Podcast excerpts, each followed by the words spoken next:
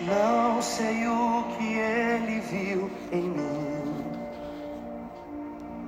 Não sei por qual razão me escolheu. Para me salvar, ele escolheu a cruz. Para me dar vida foi que ele morreu. Olá, queridos, graça e paz, que o Senhor abençoe seu dia, que você possa meditar neste amor, nesta graça, nesta bondade do Pai para nós. E eu gostaria de trazer esse assunto hoje tão clássico, um, um capítulo muito clássico da Bíblia, 1 Coríntios, capítulo 13, quando fala sobre o amor. É, na verdade, é um hino ao amor. Amém? Capítulo 13, então, de 1 Coríntios, vamos ver o que Paulo nos fala, o que o Senhor nos ensina. Amém? Diz o seguinte: Ainda que eu falasse a língua dos homens e dos anjos e não tivesse amor, seria como o metal que soa ou como o sino que retine. Ainda que eu tivesse o dom da profecia e conhecesse todos os mistérios e toda a ciência, e ainda que tivesse toda a fé, de maneira tal que transportasse os montes e não tivesse amor, nada disso serviria. Ainda que distribuísse toda a minha fortuna para o sustento dos pobres, e ainda que entregasse o meu corpo para ser queimado e não tivesse amor, nada disso me aproveitaria. Pois o amor é sofredor, é benigno, o amor não é invejoso, o amor não trata com leviandade, não se ensoberbece, não trata com indecência, não busca seus interesses, não se irrita, não suspeita mal, não se alegra com a injustiça, mas se alegra com a verdade, tudo sofre, tudo crê, tudo espera, tudo suporta. O amor nunca acaba, mas havendo profecias, serão aniquiladas, havendo línguas, cessarão, havendo ciência, desaparecerá. Porque em parte conhecemos, em parte profetizamos, mas quando vier o que é perfeito, falando do amor, então o que é em parte será aniquilado. Quando eu era menino, falava como menino, sentia como menino, discorria como menino, mas quando me tornei homem, acabei com as coisas de menino. Porque agora vemos como que por um espelho em enigma, mas então veremos face a face. Agora conheço em parte, mas então conhecerei como também sou conhecido. Agora, pois, permanecem esses três: a fé, a esperança e o amor, mas o maior deles é o amor. Amém? Leitura maravilhosa, né, irmãos?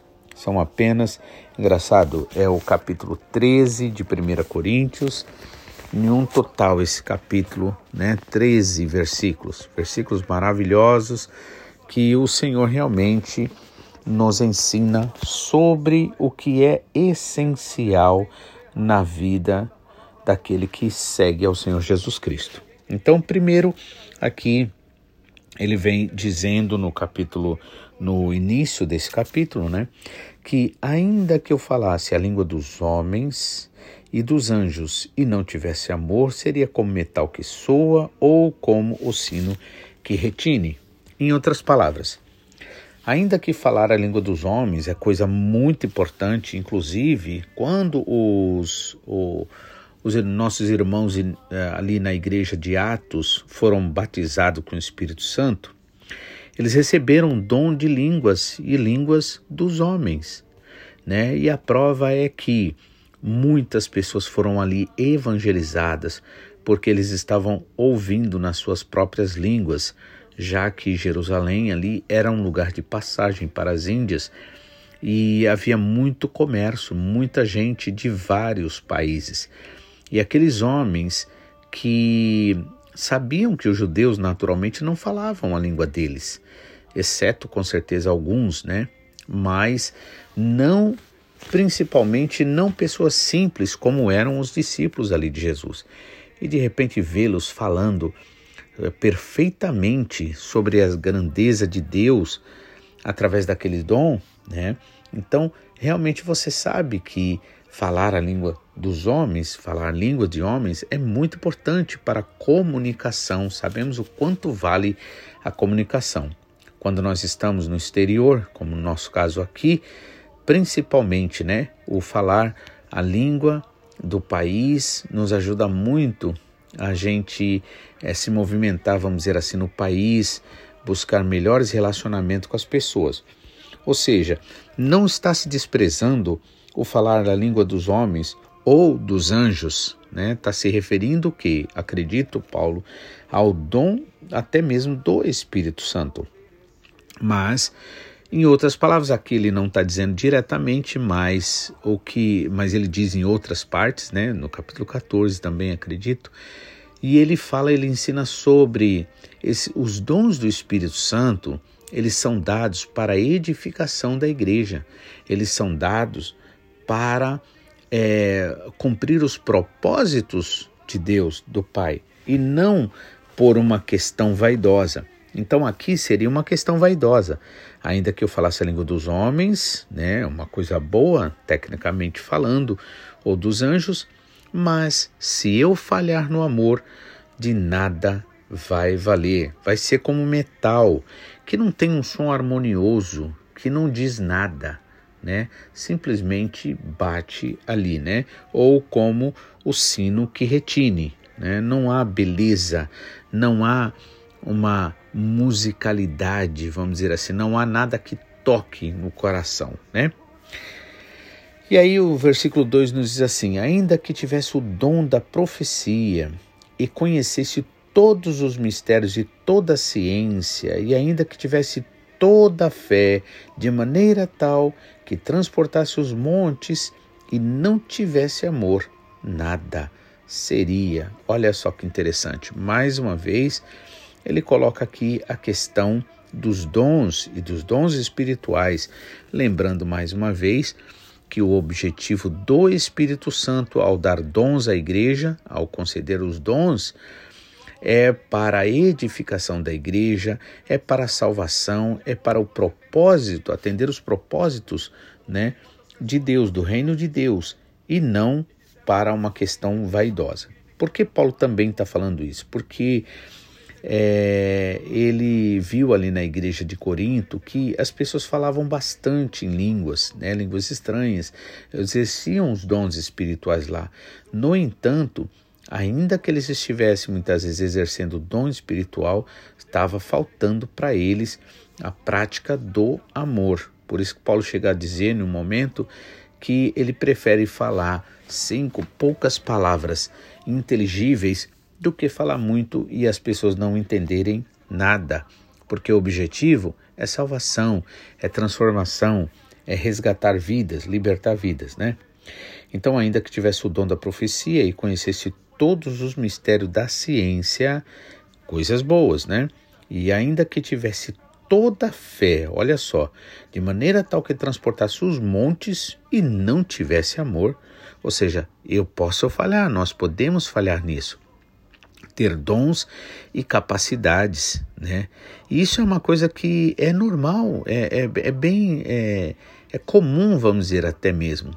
Quantas pessoas têm dons, têm capacidades, mas acaba não usando para aquilo pela qual é o propósito da existência do dom e da capacidade. Ou seja, em outras palavras, de nada vai valer eu ter tanta coisa boa, mas se eu não atender à necessidade das pessoas, né, daquilo que é a vontade de Deus. Então, ainda que eu tivesse a fé de maneira tal que transportasse os montes e não tivesse amor, nada disso ser, me serviria. Ou seja, é possível, então, em outras palavras, que a pessoa possa ter dons, capacidades assim, mas também falhar no amor. Nesse caso, de nada vai valer. Ou seja, vai ser como a, a nuvem que passa e não faz chover, né? Versículo 3: Ainda que distribuísse toda a minha fortuna para o sustento dos pobres, e ainda que entregasse meu corpo para ser queimado e não tivesse amor, nada disso me aproveitaria, né? Quando eu leio esse versículo aqui, eu sempre lembro, principalmente na questão política, né?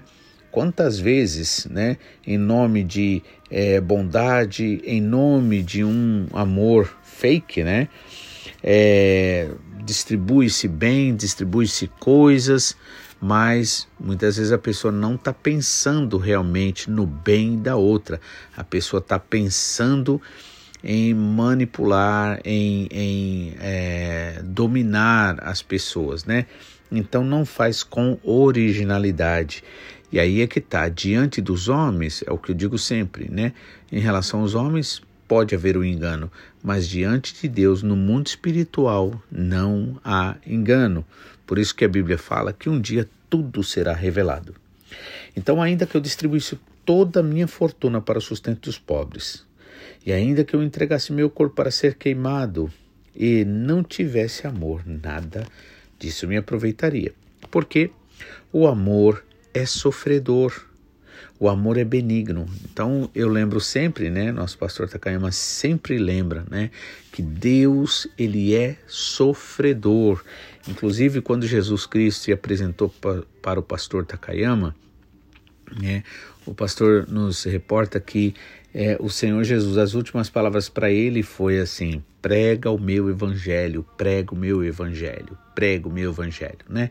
Ele repetiu e o pastor disse que foi com uma voz suplicante, ou seja, uma voz, né, de quem sofre, de quem suplica, de quem deseja, né, o bem, a salvação, a transformação, a libertação das pessoas.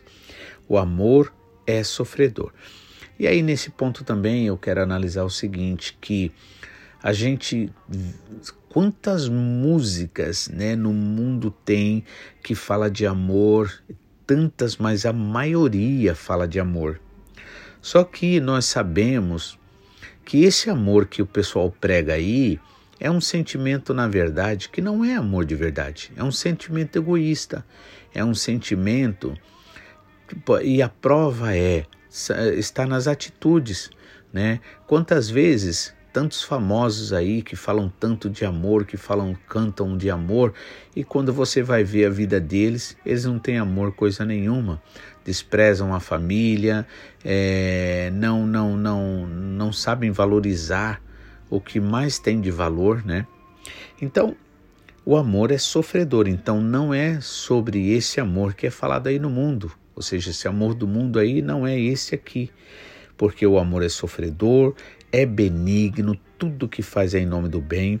O amor não é invejoso, não fica com inveja, não fica com ciúmes, né? É, no sentido né, doentio, né? O amor não trata com leviandade, com falta de responsabilidade, não se ensoberbece, não, não cresce em cima dos outros, não quer crescer em cima dos outros, não trata com indecência, com falta de respeito, não busca seus interesses, não se irrita, ou seja, não, quando você está realmente vivendo no amor, realmente você acaba né, é, sendo mais paciente, mais tolerante, né? Então, se não se irrita aqui, né? Não quer dizer que você, por exemplo, um momento ou outro não fique irritado. Você vai poder ficar, mas você terá mansidão, ou seja, você terá capacidade e, a, e, e, o sentimento bem forte de não usar palavras que vai ferir a outra pessoa, seja o cônjuge, seja os filhos, ou os filhos, os pais, né? Entende? Então, às vezes, pode até se irritar. A Bíblia diz, inclusive, irai-vos, mas não pequeis. Ou seja, é possível né, que num momento ou no outro você se irrite. Né? Não é contra essa irritação que é que está falando.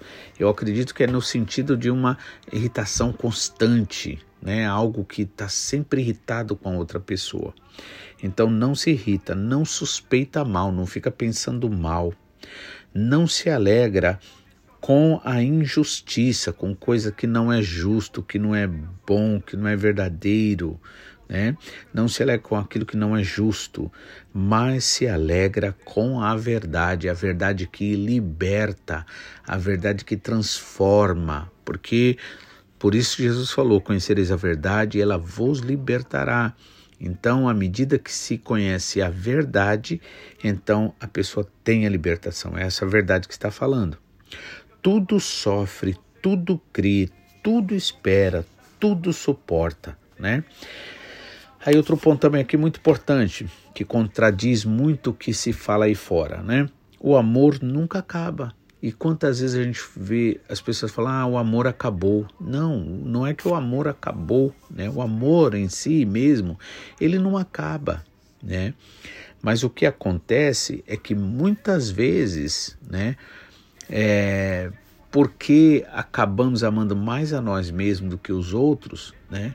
Ou seja, de uma forma até meio contraditória, porque quando você ama mesmo a você, você vai amar a pessoa, a sua família, você vai amar o, o seu cônjuge, você vai amar seus filhos, você vai amar seus amigos, né?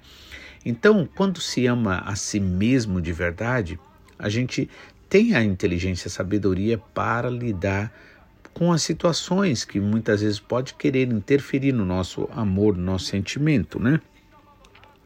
Mas muitas vezes pensando que a gente ama a gente, né, a gente acaba desprezando as pessoas, ou seja, não é amor, é egoísmo, né? Então, o amor nunca acaba, mas havendo profecias serão aniquiladas, havendo línguas cessarão, havendo ciência desaparecerá. Né? Ou seja, é, uh, essas, uh, o, o, o dom de línguas, né? o dom da ciência, conhecimento, né? É, outro, né? Mas havendo profecias, as profecias, por exemplo, coisas importantes que elas existem, mas elas são necessárias como um step, até que a pessoa, é como uma criança quando vai aprender a andar de bicicleta, ela precisa daquelas rodinhas lá atrás para dar um apoio, mas depois que a criança desenvolveu, conseguiu autoconfiança, equilíbrio, ela não precisa mais daquilo, né? Então é assim. É, então, havendo profecias, que é necessário, será aniquilado, ou seja, vai ter uma hora. À medida que se fundamenta no amor, então essas coisas elas já não são tão, é, vamos dizer assim, tão usadas, em outras palavras, né? É, aniquiladas. Isso principalmente quando se trata, eu acredito que quando nós estivermos já com o Senhor na glória. Havendo línguas cessarão, havendo ciência desaparecerá, porque em parte conhecemos e em parte profetizamos, né? Ou seja, né, fica algo misto. Mas quando vier o que é perfeito, ou seja, quando o amor tiver firmado, então o que é em parte perfeito, que seriam as profecias, ah, os dons, né, a ciência, tal, essas coisas desaparecerão. E aí ele começa a dizer, quando eu era menino, falava com menino, sentia com menino, discutia com menino, tal. Ou seja, quando eu era ainda carnal, quando eu era ainda é, imaturo, né? Então eu agia de forma, é, vamos dizer assim, não, não, não, não responsável, né? Mas depois que me tornei homem, ou seja, depois que eu me amadureci, então acabei com as coisas de menino, ou seja, né? Vamos dizer assim, não ficar muito dependendo dos sentimentos, mas é, é, ter um amor que na verdade leva aquilo que é mais importante. E aí ele diz: Porque agora nós vemos como que por um espelho, em enigma, mas então veremos face a face. Agora conheço em partes, mas então conhecerei como também sou conhecido. E aí, finalizando, ele diz: Agora, pois permanece a fé. Esses três: a fé, a esperança e o amor mas o maior deles é o amor. Amém? Ou seja, mas lembrando, né, começa pela fé. Você vai precisar da fé para que você possa então é, é, segurar, vamos dizer assim, né? Assim como numa coluna quando é, é levantada, o que que faz? Primeiro pega as tábuas, né? Prego ali, bate, deixa ali, faz aquele encaixe. coloca a massa, que vamos chamar a massa aí de amor, ou seja, que não tem ainda aquela firmeza, mas que depois de firme aquela massa, né? Ou seja, depois do amor firmado, o que, que vai acontecer? Não vai precisar mais das tábuas. Então agora as tábuas podem ser retiradas e inutilizadas. Então, permanece a fé, a esperança e o amor, mas o maior deles é o amor. Amém? No entanto, enquanto a gente estiver aqui na terra, nós precisamos desses três: a fé que leva à esperança e a esperança que leva ao amor. Amém? Que Deus abençoe, que você realmente possa viver este amor, que você possa ser grato, grata ao Senhor por este amor que Ele tem colocado em nossos corações. Em nome de Jesus. Amém.